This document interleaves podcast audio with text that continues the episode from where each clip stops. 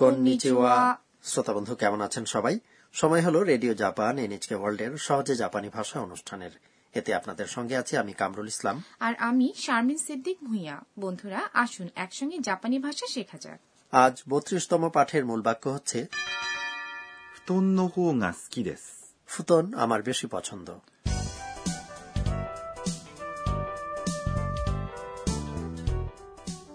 আমাদের এই আসরের প্রধান চরিত্র হচ্ছে থাইল্যান্ড থেকে আসা শিক্ষার্থী আন্না আন্না তার বান্ধবী ও টিউটর সাকুরার সঙ্গে শিজুওকা ভ্রমণ করছে আজ তারা সাকুরার দাদির বাড়িতে রাত কাটাবে আন্না প্রথমবারের মতো ফুতনে ঘুমোবে ফুতন হচ্ছে জাপানি ধাঁচের তোষক এবার তাহলে শোনা যাক বত্রিশতম পাঠের কথোপকথন এই পাঠের মূল বাক্য হচ্ছে 布団の方が好きです。 ফুতন আমার বেশি পছন্দ 布団とベッドとどちらが好き布団の方が好きです。この布団はベッドより柔らかいです。それじゃ、おやすみなさい。おやすみ。 এবার এসব কথাবার্তা ব্যাখ্যা করা যাক আন্না তাতামিযুক্ত মেঝের ওপরে ফুতন বিছিয়ে ঘুমোতে চেয়েছিল ঠিক যেমনটি সে এর আগে মাঙ্গাতে দেখেছে তাতামি হচ্ছে ছনের তৈরি নির্দিষ্ট মাপের মাদুর যা স্থায়ীভাবে বিছানো থাকে জাপানি বাড়ির মেঝেতে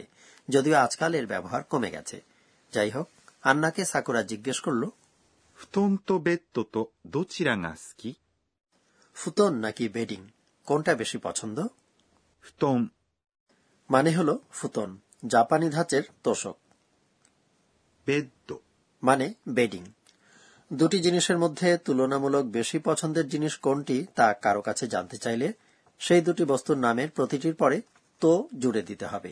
যেমন এক্ষেত্রে ফুতন এবং বেডিং তাই বলা হচ্ছে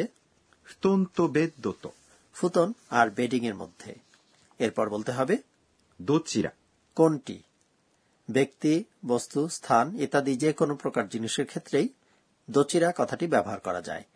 এরপর জুড়ে দিন が যা আসলে কর্তার নির্দেশক পার্টিকেল দচিরার মতো যে কোনো প্রশ্নবাচক শব্দের পরে が বসে যদি তাদের উত্তরগুলো হয় বাক্যের কর্তা 好き、 প্রিয় বা পছন্দ এটি আসলে একটি জাপানি বিশেষণ পদ আজকের কথাবার্তায় এই বাক্যটি নৈমিত্তিক ভঙ্গিতে কিছুটা ঊর্ধ্বমুখী স্বরে বলা হয়েছে এটি মার্জিত ভঙ্গিতে বলা যায় এভাবে どちらが好きですか কোনটা বেশি পছন্দ আচ্ছা কামরুল ভাই যদি জিজ্ঞেস করতে চাই কোনটা আপনার বেশি পছন্দ চা নাকি কফি সেক্ষেত্রে কি বলতে হবে কফি শব্দটির জাপানি উচ্চারণ コーヒ চা হচ্ছে ー、紅茶、 কোনটা বেশি পছন্দ এই কথাটি বলতে হবে どちらがいいですか তাহলে কোহিতো কোচাতো দোচিরাগা ই দেসকা ঠিক ফিরে যাই আজকের কথাবার্তায় আন্না উত্তর দিল 布団の方が好きです。 ফুতন আমার বেশি পছন্দ এটাই আজকের মূল বাক্য ফুতন হল জাপানি ধাঁচের তোষক の、 এটি হল সম্বন্ধবাচক অব্যয় 方、 এখানে এটি দিয়ে বোঝাচ্ছে তুলনামূলকভাবে বেশি আসলে এই শব্দটি ব্যবহার করা হয় দুটি জিনিসের মধ্যে কোনো একটিকে বেছে নেয়ার ক্ষেত্রে が、 যথারীতি কর্তাপদ নির্দেশক পার্টিকেল তার মানে আমাদের পছন্দের জিনিসটির নামের পরে নো হোগা বলতে হবে তাই না হ্যাঁ এবং নো হোগা কথাটির পরে বলুন 好き、 অর্থাৎ পছন্দ です。 এটি যথারীতি বাক্য শেষ করার মার্জিত শব্দ উভয়টি পছন্দ হয়ে থাকলে উত্তরে কি বলবো সেক্ষেত্রে বলবেন どちらも好きです。 উভয়টিই পছন্দ চলুন আবার শুনে নি আজকের মূল বাক্য আমি ফুতন বেশি পছন্দ করি 布団の方が好きです。 ফুতনে ঘুমলে মনে হয় আমি সত্যি জাপানে আছি এরপর আন্না বলল この布団はベッドより柔らかいです。 এই ফুতন বেডিং এর চেয়েও মোলায়েম この মানে হলো এই 布団 হচ্ছে ফুতন জাপানি ম্যাট্রেস は এটি বাক্যের মূল প্রসঙ্গের পরে বসে ベッド মানে বেডিং より অর্থ হল চাইতে বা অপেক্ষা যেমন এর সঙ্গে বি এর তুলনা করতে হলে বলতে হবে A は B より এবং তারপরে বসবে গুণবাচক বিশেষণ 柔らかい এই বিশেষণটির অর্থ নরম বা মোলায়েম দেশ যথারীতি বাক্য শেষ করার মার্জিত শব্দ আন্না সাকুরাকে বলল それじゃ、おやすみなさい。 তাহলে শুভরাত্রি それじゃ、 মানে তাহলে এটি মার্জিত ভঙ্গিতে হলে それでは、 বলতে হবে おやすみなさい。 মানে শুভরাত্রি এটি হলো শোয়ার আগে রাত্রিকালীন বিদায়ী সম্ভাষণ উত্তরে সাকুরা বলল おやすみ、 শুভরাত্রি এটি আসলে ওয়াসুমি নাসাই কথাটির নৈমিত্তিক রূপ আজকের কথাবার্তার শব্দার্থগুলো জানা হয়ে গেল তাহলে চলুন আবার শোনা যাক বত্রিশতম পাঠের কথোপকথন আজকের মূল বাক্য হল 布団の方が好きです。 ফুতন আমার বেশি পছন্দ 布団とベッドとどちらが好き布団の方が好きです。この布団はベッドより柔らかいです。それじゃ、おやすみなさい。おやすみ。 এবার টিচার আমাদের বুঝিয়ে দিন পর্ব জাপানি ভাষা শেখার এই আসরের তত্ত্বাবধায়ক অধ্যাপক আকানে তকুনাগা আজকের শিক্ষণীয় বিষয়টি নিয়ে আলোচনা করবেন এই পর্বে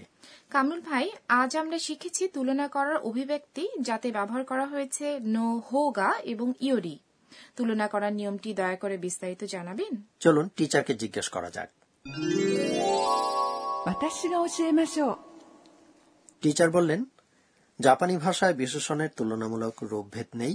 তাই より、 অর্থাৎ চাইতে বা অপেক্ষা এবং の方が、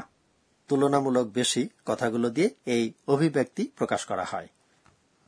থাইল্যান্ডের আবহাওয়া সাধারণত জাপানের চেয়ে গরম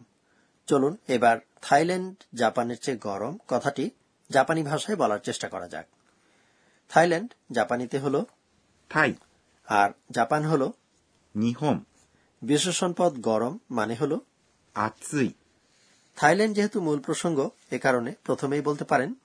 タイは、 এরপর বলুন জাপান নিহন যেহেতু জাপানের সঙ্গেই তুলনাটা করা হচ্ছে এবং তারপর বলুন ইয়োরি অপেক্ষা তাহলে এ পর্যন্ত দাঁড়াচ্ছে 日本より、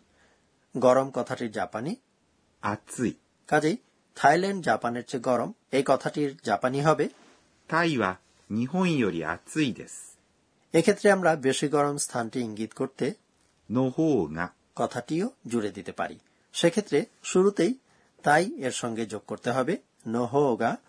এবং এভাবে প্রথম অংশটি দাঁড়াবে タイの方が、 এরপর জাপান নিহন এবং ইয়োরি জুড়ে দিয়ে বলবো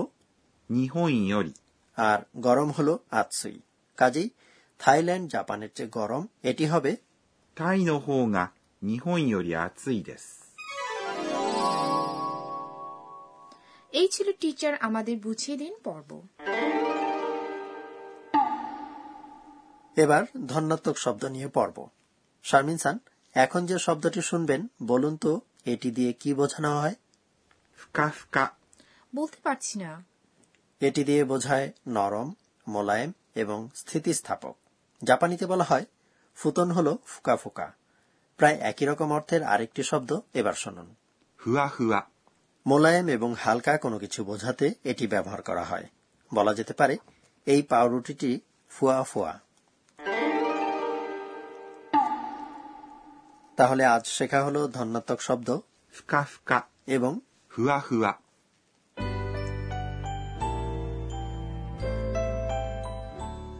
ভাষা শেখার আসর শেষ করার আগে সময় হলো আন্নার স্বগতোক্তি শোনার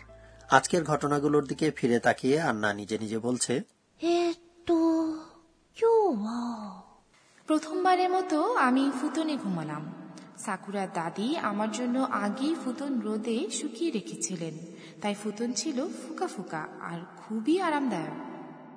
বন্ধুরা আশা করি আজকের পাঠ আপনারা উপভোগ করেছেন এই পাঠের মূল বাক্য ছিল 布団の方が好きです。 ফুতন আমার বেশি পছন্দ আগামী পর্বে আন্না বিশ্ববিদ্যালয় ক্যাম্পাসে একটি উৎসবে যোগ দেবে আপনারাও যোগ দিচ্ছেন তো বন্ধুরা তাহলে আবার দেখা হবে মাতা ওয়াই সীমাসো